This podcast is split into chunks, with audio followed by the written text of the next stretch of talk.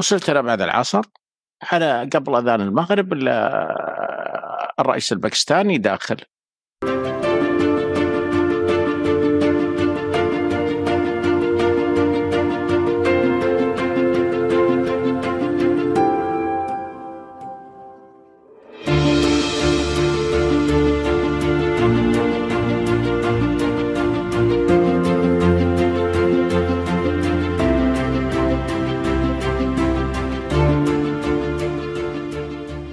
وصلنا يا أبو ثامر افتتاح قاعدة الملك عبد العزيز عام 1980 ميلاديا، صحيح. لما شرفكم الملك خالد رحمة الله عليه وتحدث معكم، وكان يعني زي ما وصفتها أنت بالعرس العسكري، نعم. إذا صح التعبير، نعم. لافتتاح قاعدة الملك عبد العزيز البحرية في الجبيل عام 1980 ميلاديا، نعم. وبعدين يا أبو ثامر إيش صار؟ بعدين سافرت لأمريكا مرة أخرى، مرة ثانية. لماذا؟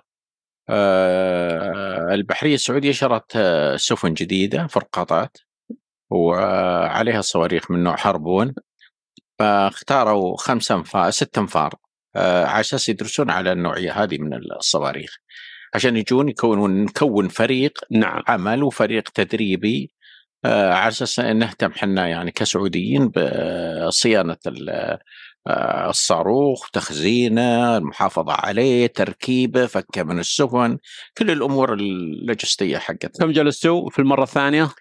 المرة الثانية طول العمر جلسنا درسنا تقريبا سنة وشوي، طبعا رحنا لتكساس ريفرشمنت حق لغة إنجليزية، تمام. بعدين طلعنا على كاليفورنيا اللي هي كونكورد، هذه أكبر قاعدة ذخيرة في أمريكا اللي هي التموينية، تعتبر مصانع وناقل وكل شيء. هذه اللي حدث عليها انفجار بورت شيكاغو اللي في شيكاغو. هي كونكورد هذه جنب سان فرانسيسكو، تبعد عن سان فرانسيسكو تقريبا 70 مايل، واسم البورت او الميناء البحري اللي تتكلم فيه اسمه شيكاغو، بورت شيكاغو. بورت شيكاغو اللي هي القاعده، أيوة. مدينه كونكورد، ايوه ايوه ايوه. فهذه حصل فيها انفجار بعد الحرب العالميه الثانيه، كانت في سفينتين كبار يتحمل ذخائر، وكانوا يستخدمون الرافعه الشوكيه او الفوركليفت الديزل.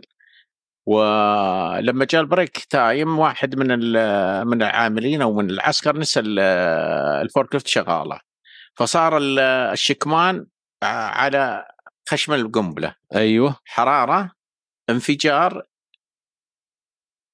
اختفت القاعده، اي اختفت زي ما تماما القاعده انتهت. احنا زلنا القاعده طبعا لما رحنا، أيوة. ورانا اكبر قطع حوالي يمكن 6 متر في 2 متر، أكبر شيء حصلوه في القاعدة هذه، يعني كانت كارثة بمعنى الكلمة، كارثة بمعنى الكلمة. الله يكفينا شر الكوارث. وصارت الآن خلاص صار من ضمن الأشياء الأساسية في الجيش الأمريكي، نعم. أنه 10 minutes اللي هو 10 دقائق حق الأولى من أي فصل تدخل يعطونك نبذة عن السلامة، حتى لو انك خبير سلامه لازم تقعد 10 دقائق قبل اي عمل، تمام. السلامه ضروري. واستبدلوا طبعا الفوركليفت الشوكيه هذه الرافعه الشوكيه الديزل استبدلت بالكهربائيه، تمام تمام. يعني اخترعت الرافعه الشوكيه الكهربائيه، ايوه، بسبب هذه الكارثه، نعم نعم, نعم. أيوة. تمام. بعدين طلعنا لإنديانا نابلس، جامعة إنديانا، درسنا فيها برضه تقريبا 3 شهور، ورجعنا ثاني مرة كملنا في كونكورد، بعدين رجعنا السعودية. جت حرب العالمية، حرب الخليج، حرب غزو العراق للكويت، اي نعم، عام 1990، نعم. من رجوعك في أمريكا إذا قلنا رحت 81 82 رجعت 83 ونص، هذه كانت فترة يمكنها كانت مركزة على، كنت مدرب العسكر في القاعدة لتركيب الصواريخ، هذا كان يعني أهم عمل مناطق قبل الحرب، أيوة طبعا. أول ما بدينا، لا أول بدينا حنا والله نشتغل لأنه ما في أحد يعني متدرب، بعدين طيب. قمنا ندرب الناس، طيب.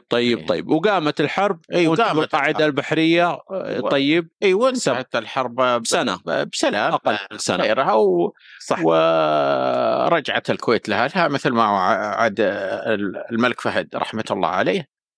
وبن صباح جلس في قصر دسمان واندحر العدو بفضل الله وعزته. الحمد لله رب العالمين، رحمة الله عليهم جميعا يا رب.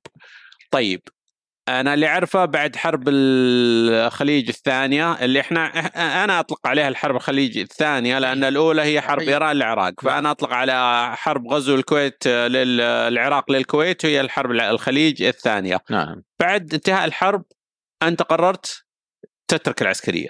أي أنا بعد استشهاد أخوي رحمة الله عليه في حفر الباطن خلاص يعني ما عاد قدرت أعطي. يعني شوف الإنسان الوقت اللي تشوف نفسك أنك ما تقدر تنتج ولا تعطيه انسحب بسلام، يعني اطلع من هذا حي يمكن يجي غيرك يعطي أكثر وانت تعطي في مكان آخر. صحيح صحيح.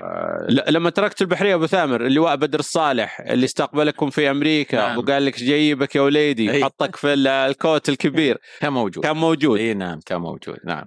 الله يرحمه ووافق لما أنت طلبت أنك قاعد دعمك يعني. قاعد مبكر وشرحنا ظروفنا والحمد لله يعني. وإيش سويت بعدها؟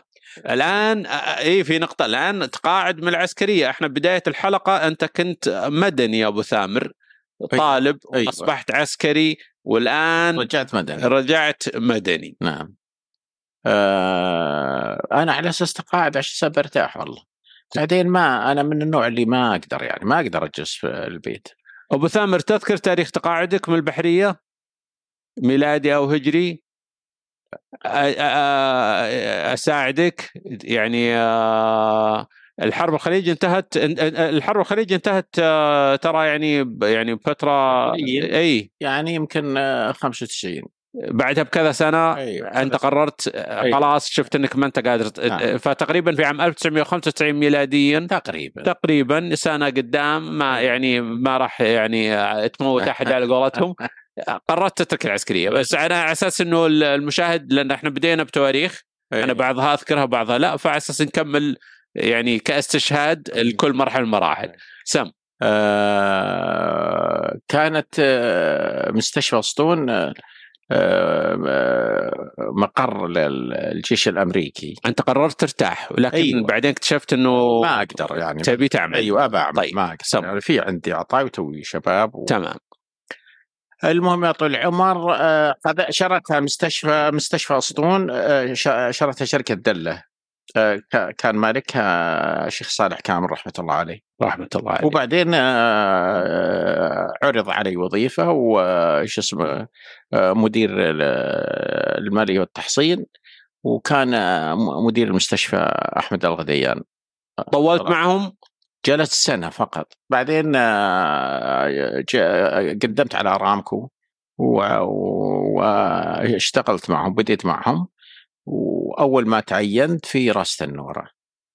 طبعا لما رحت رأس النورة ما ارتحت في رأس النورة، قعدت حوالي 8 شهور.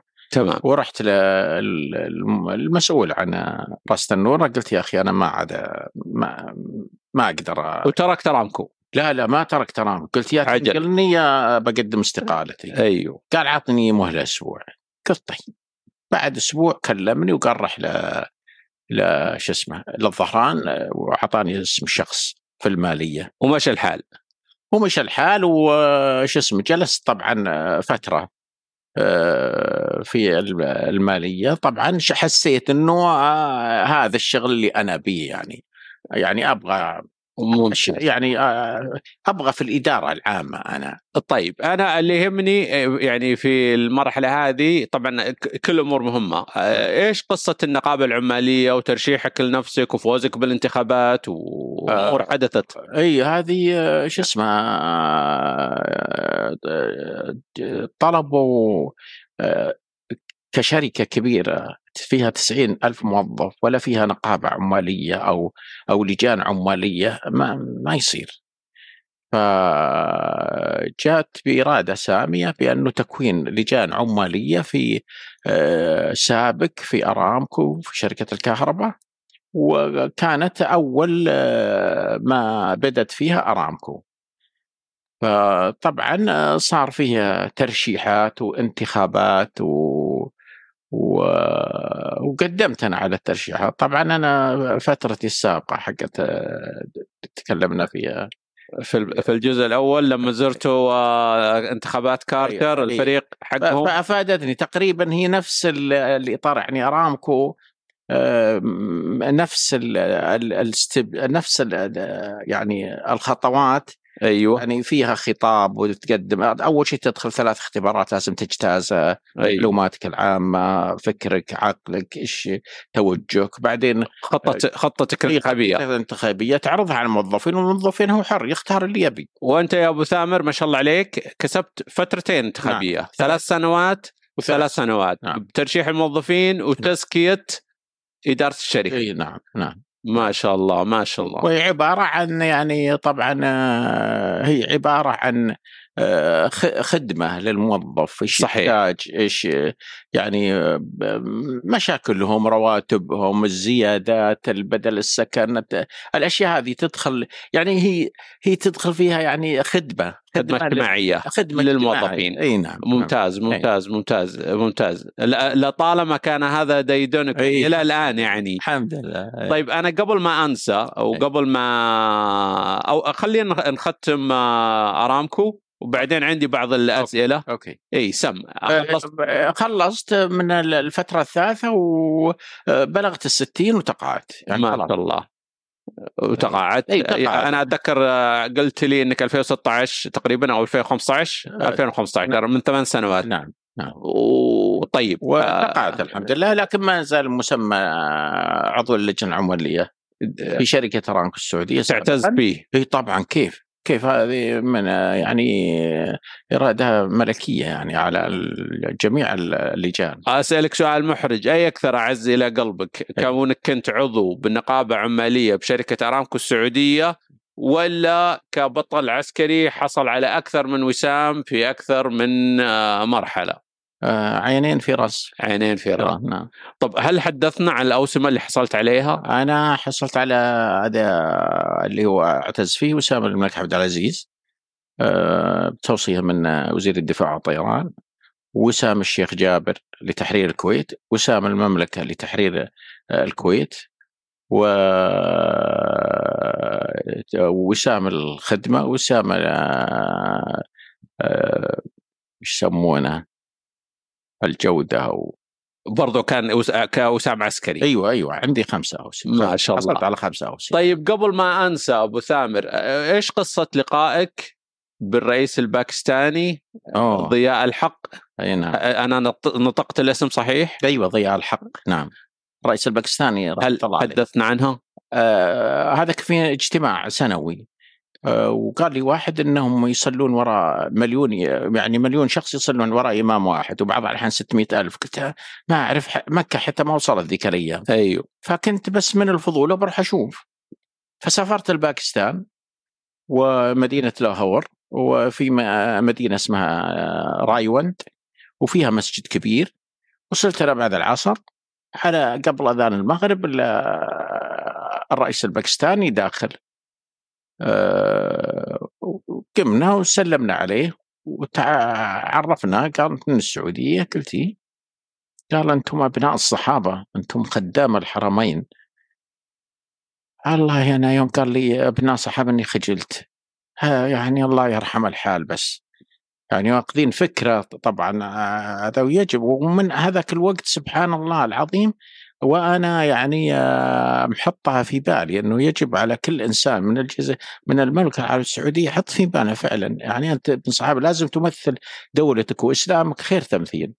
أنا أشهد. أيوة والحمد لله. وطبعا تعشينا مع بعض، كنت أنا بعيد وقال خلوه يجي عندي، فسولفت معه وتعشى معاكم. أيوة تعشى، وتجلست معاهم 3 أيام يمكن. أيوة وين كنتوا في باكستان طبعا، أنه هو اجتماع سنوي. أيوة تقول في كل سنة في بلد وهذا طبعا صادف أنه في باكستان. نعم. كونك قابلت الرئيس الباكستاني. أيوة. أكيد في باكستان. أيوة. في لاهور فعلا مليون شخص صلوا مع بعض. أيوة. هل فعلا؟ لا 450 بس. في اللي هي قبلها السنة اللي قبلها قالوا كانت في بنغلادش مليون. أوكي كانت في دولة أخرى. أيوة. طيب يعني تتفاوت كل سنة حسب البلد. لكن العشاء اللي تعشيت أنا مع الرئيس الباكستاني. أيوه أنا ما شبعت. ليش؟ يوم قال ابناء الصحابة الرسول صلى الله عليه وسلم يأكل بثلاث أصابع. نعم. فأنا ما إحنا ثلاثة، فهم يأكلون الباكستانيين أصلا ترى يأكلون ثلاث أصابع. أي. وفيه طبعا في لحم ومرق وخبز. بس عندهم أصابعهم كبار. أي. هو طويل ضياء الحق رحمة الله عليه. رحمة الله عليه. عيون الزرق. فحاولت بس يعني قلت لازم امثل، بعد انا امثل ابناء الصحابه يقول هذا اكل باربع اصابع، فحاولت اني اكل بثلاث اصابع بس ما شبعت، بالتالي ما شبعت. طيب يا ابو ثامر، قبل ما اختم انا يهمني الان يعني لما يعني تسلسلنا بمراحل مختلفة ما شاء الله، يعني كل مرحلة من احنا بدينا لما كان عمرك 15 سنة نعم. أو قبل شوي لما عمركم 5 سنين يوم رفعتوا الطيارة فدائما كان في يعني إنجاز نعم. من نوع ما ذهابك لأمريكا بذاك نعم. الوقت وانت كنت تينيجر يعني مراهق نعم. والعسكرية والحروب اللي شهدتها المنطقة وانت كنت عسكري، وبعدها كمدني وكونك عضو يعني موظف مدني ممتاز، ولكن أنا ما أعرف صراحة أعضاء بنقابة عمالية إلا حضرتك. الآن أبو ثامر إيش يسوي؟ الآن خدمة اجتماعية، يعني أحاول أني يعني أساعد الناس، أساعد الأشياء اللي أقدر عليها في حارتي في البلد اللي أنا فيها الدمام. وش قصة المسؤولين في البلدية بالشرقية؟ ترى يعرفونك، ليش يعرفونك؟ لا تأذوا مني، لأني لا شفت شيء خربان أكلمهم. ولا تزورهم ولا تكلمهم؟ أزورهم وصاروا يعرفونك. اي نعم، والأمين الجبير والله ما يقصر وجزاه الله خير ورايته بيضة، دائما مفتوح مكتبه. اي وبيض الله وجهه، دائما يقول أبدا يقول أي وقت تعال لي وعلمني، إذا ما تجاوب معك بالتلفون تعال عندي. وأنت يا أبو ثامر يعني أنت شفت شيء يعني ما هو عاجبك يخصك أو ما يخصك، يعني أنت اللي أعتقد أنك حريص أنه تروح صاحب الشأن انك يعني حله، يعني ايوه صوره مكسوره، لمبه مدري خربانه، حديقه مخربه، شيء يعني ابلغهم اقول ترى في كذا كذا واعطيهم العنوان يجوا يصلحونه. ترى هذا شيء مهم جدا،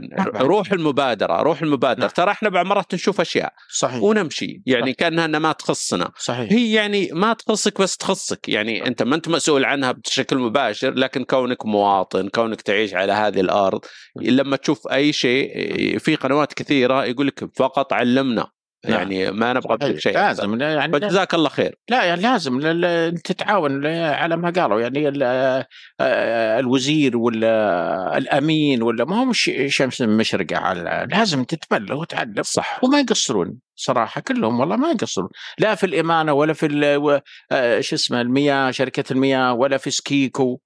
يعني أي وقت أنت تروح للمسؤول والله بالعكس يرحب فيك ويخدمك. جزاك الله خير يا أبو ثامر، الله يكثر من أمثالك. آمين وإياك. يا أبو ثامر سعدنا بلقائك آمين. وإن شاء الله ما يكون اللقاء الأخير، أنا أعرف أن عندك قصص وسوالف كثيرة وكثيرة جدا ونبي نسمعها بالتفاصيل إن شاء الله. في مرحلة قادمة قريبة جدا بإذن الله إن شاء الله. تشرفنا فيك يا أبو ثامر، كلمة أخيرة تبي تقولها قبل ما نختم؟ الله يبارك فيك، وبالعكس أنا أتشرف فيك أنت اللي أجريت المقابلة، قامة مثلك، روائي، مؤلف وروائي سينمائي، الله يوفقه إلى الأمام. الله يسمع منك يا أبو ثامر، جزاك الله خير من طيب أصلك والله، ألف شكر. الله يسلمك. السلام عليكم.